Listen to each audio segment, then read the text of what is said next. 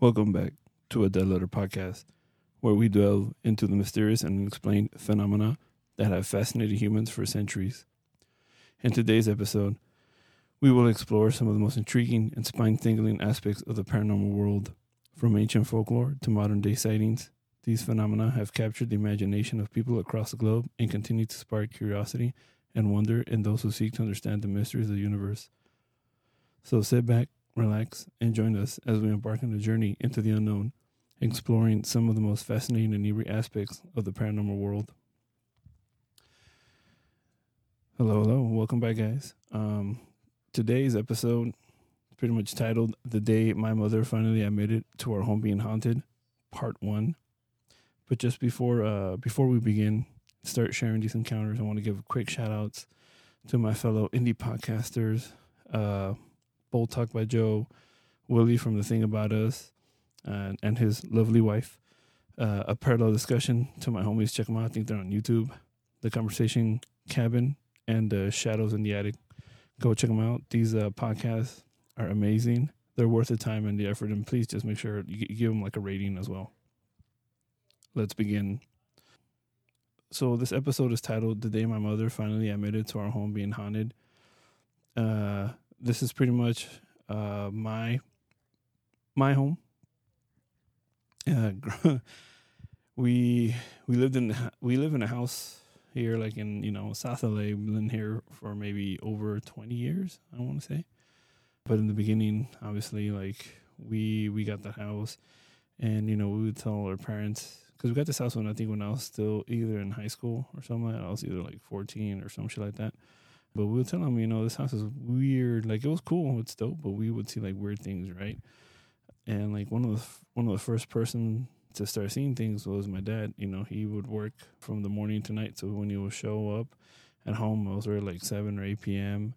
He would be eating, his dinner in the kitchen, have the kitchen door open, and he started seeing. Well, he started telling us after we told him we would be seeing weird shit, that he would see like a shadow figure that's walking in their backyard, just walking back and forth. At first, I guess he thought it was me, so he assumed it was me, because at the same time I was working and going to college at the same time, so sometimes my classes kept me out late, so he thought maybe it was me coming home late, so he didn't pay much attention until we started telling him. And the same thing we told him, I would tell my mom too, like, but she would think I was on drugs or something like that, because, fucking Primer Impacto was always telling them, oh, if your kid's fucking reporting weird shit, they're probably on drugs, Again, so this is this house we got this house back in like maybe 2006, 2005, can't remember. And here at the time, I think it was my parents, me, my two sisters, and my older sister's I guess baby daddy at the time. So yeah, like the first person that started reporting or started openly saying this shit was my dad. He'd be like, yeah, I see this figure, walking in our breezeway like all the time at night. But he just didn't really give a fuck, right? And if some of these encounters sound familiar, I'm kind of recounting them, because I told them already on some of the previous episodes, but now I'm kind of just cataloging and some little event. So this is also going to be, I guess, a good treat for some of you new listeners that haven't checked out any of the older episodes. Kind of gives you like a little history of my house and kind of why I wanted to make this podcast for a cool minute. So yeah, so my dad was the first one to start seeing shadow figures in the back of the house. Another thing that started going on that I noticed, whenever I would have like nightmares, and these were like random nightmares. I still remember one vividly. I remember one, I'm not really a big military guy, so when I had this nightmare of like watching this reporter report from a war zone, and she kind of pans the camera into this dude whose face it's kind of blown off, but he's still alive. He's still talking. Man, that show is scary as fucking disgusting. Like, I'm not really into gore, so shit like that, like, it gives me, like, the creeps. So, obviously, I woke up sweating, like, scared as shit.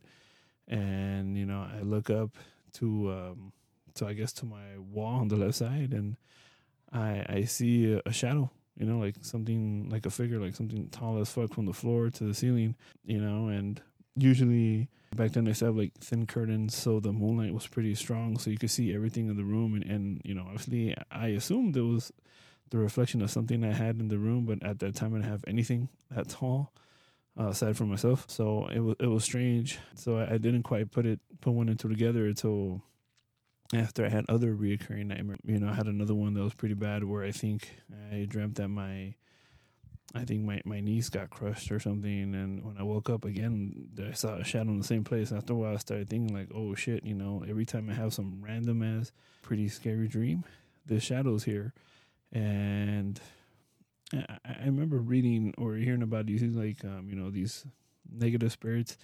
They either do these, you know, they induce these, you know, evil nightmare dreams, whatever, so they could feed off the fear from you, you know.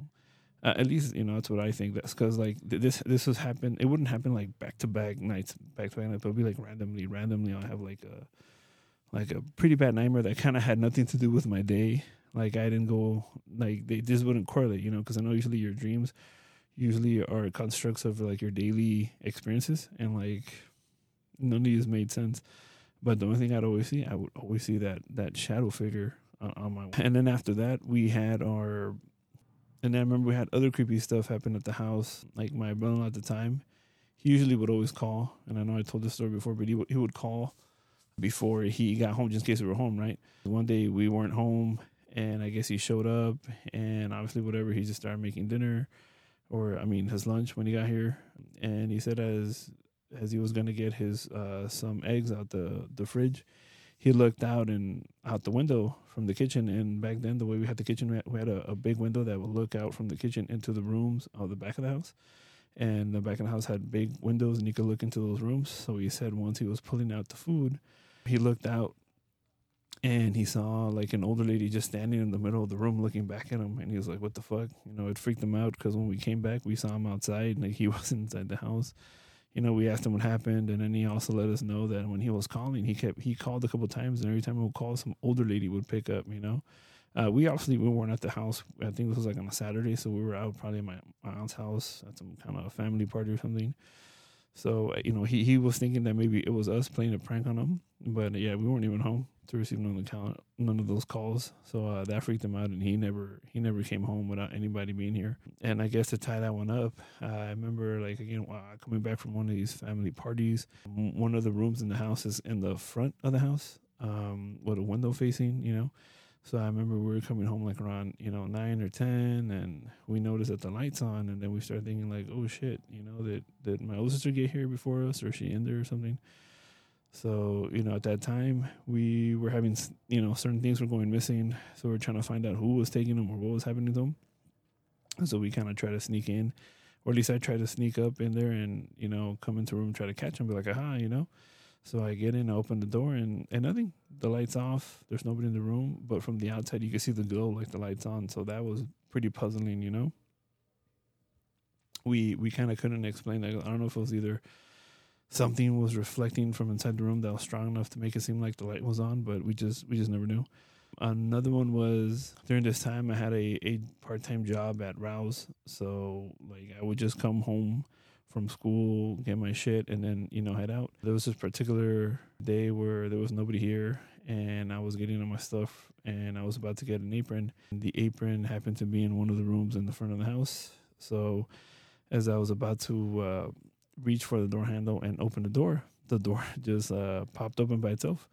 And at that time, I had this little schnauzer mixed dog, and the dog was just right there. Like, when the door popped up, the dog looked at me, and then we looked back at the door, like, puzzled as fuck.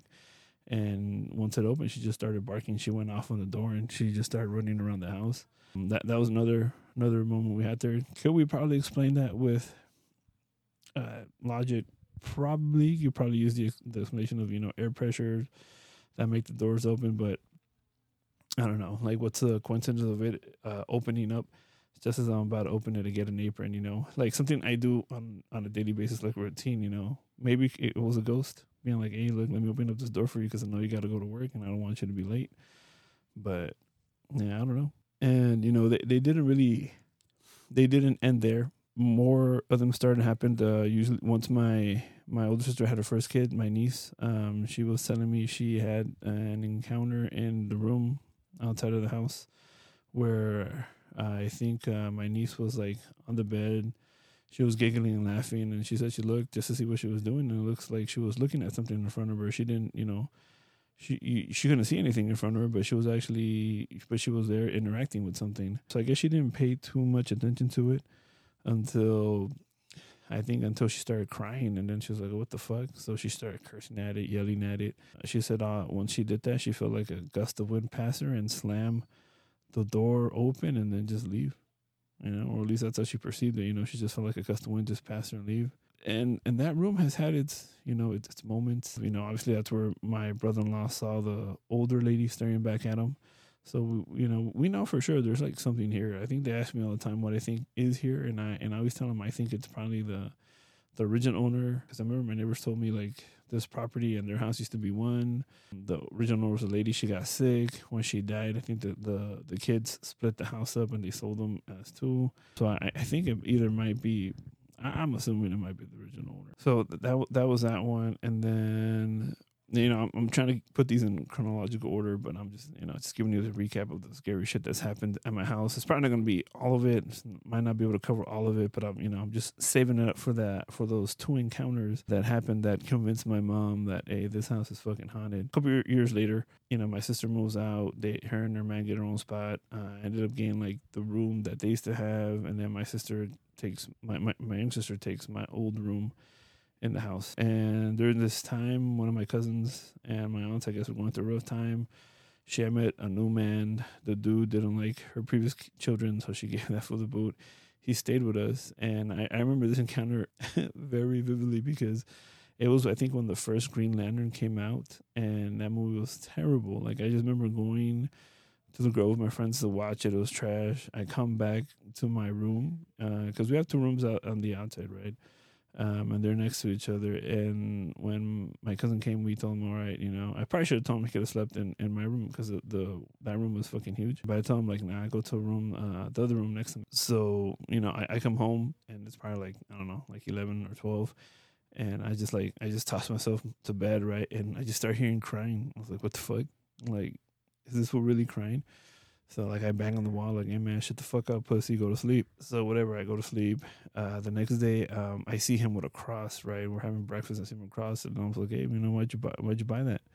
You know? And he's like, oh, it's because, like, at night, there's this, he used to call it a man, because that's, he never looked at it, but he assumed it was a man, but he said there was, like, this man or this shadow figure thing would just walk around him while he slept and would just talk shit to him the whole night, and it would just scare him because he can never see anything. You know, he bought that, and I probably should have told him there was shit there because I remember before he even moved into that room, like I would always hear footsteps and, you know, in the next room, and that room pretty much was divided by one door, and every once in a while you would hear something try to jiggle the door to try to open it. But yeah, so that room that my cousin was staying was also the same room where my uncle was at. And that's that uncle that got scared. I know I told his story here where he moved in with us.